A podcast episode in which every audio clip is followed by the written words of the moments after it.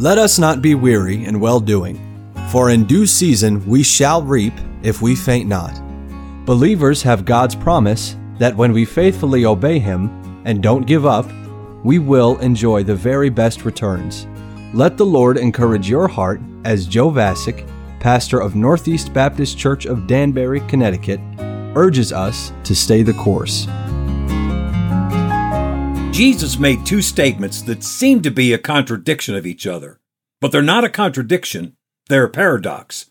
A contradiction is when two statements present facts that cannot be reconciled with each other. A paradox is when two statements seem to conflict, but after prayerful consideration, you find that they're actually both consistently supporting the same truth. There are no contradictions in the Bible, but there are many paradoxes.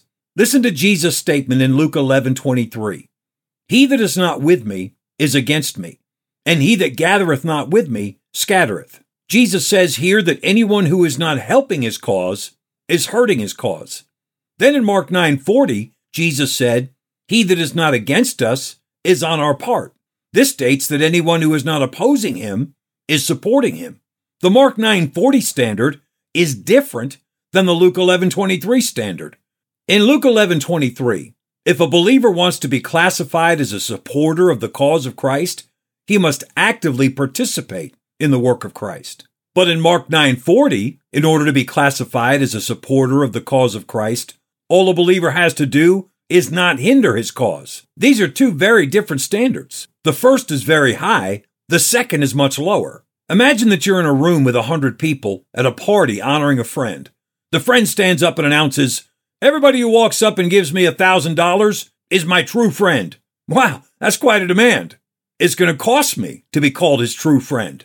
Now imagine in that same scenario that your friend announces, everybody who doesn't walk up and slap me in the face is my true friend. Well, that's a lot easier, isn't it? If I want to be his true friend, all I have to do is not hurt him. Those are clearly two opposite standards of friendship. In the same way, the two standards of fellowship that Jesus presents to believers are not the same. On one hand, Jesus says, He that is not with me is against me. That's a high standard. It requires definite positive action. On the other hand, Jesus says, He that is not against us is on our part. That's a much lower standard. All it requires is the absence of negative action. So, how do we reconcile these two standards? As with every Bible statement that we don't understand, you have to look at what's happening in the verses around the statement. The context of the first statement is that Jesus is answering the accusations of his critics. There were people listening who had just accused Jesus of casting out demons through the power of Satan. In addressing these people, Jesus urges his listeners to examine their own hearts. And in examining their own hearts, they must set a very high standard for themselves. He speaks as God in human flesh and says, He that is not with me is against me. He challenges every person present to decide whether or not they are believing, following, and serving Him. And if they're not believing, following, and serving him, they're opposing him. His standard is very high. The context of the second statement is much different. John had come to Jesus and said, Master, we saw one casting out devils in thy name, and he followeth not us. And we forbade him because he followeth not us. John was assessing someone else's faith, asking for Jesus' permission to condemn the man because he wasn't in the group of disciples that traveled and served with Jesus. And Jesus answered John by saying, Forbid him not, for there is no man which shall do a miracle in my name that can lightly speak evil of me. For he that is not against us is on our part. Jesus is telling John that when it comes to judging the faith of another believer who's not working directly with us, if he's not hurting our cause, he's an ally.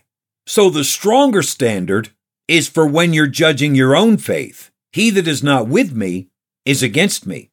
The weaker standard is for when you're judging from a distance the faith of other believers. He that is not against us is on our part. When you're assessing whether God is pleased with your walk, keep the standard high. If I'm not walking close to the Lord, I'm walking in opposition to the Lord. But if you're going to assess the walk of another believer, especially one you're not closely associated with, have mercy. If he professes to follow Christ and he's not hurting your efforts for Christ, don't count him as an enemy. count him as a brother. In your own family, in your own church, live and lead by a high standard of the pursuit of Christ, of personal holiness and devotion. But when it comes to your assessment of people who claim to be believers, but they don't seem to make the Lord the center of their lives, they don't make living for God a high priority, they don't seem to value matters of service and holiness, don't question their salvation. Don't question their sincerity.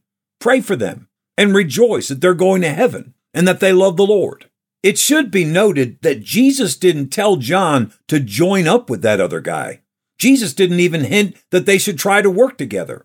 He basically told John to let that guy do his thing because if he's not opposing us, he's for us. And I have to wonder if you're living contemporary with Jesus, why wouldn't you want to be working with him? But Jesus didn't rebuke or reject the man. He told John to leave the man alone. When you're looking at your own heart, your own life, your own walk, keep the standard high. But when it comes to others who aren't in your circle of fellowship, have mercy. Christian, it's vital to keep a scriptural perspective concerning all believers. Stay the course. We pray that today's program was a blessing to you. If you have any questions or comments, we'd love to hear from you. You can email us at staythecourse at nbcdanbury.org. God bless you.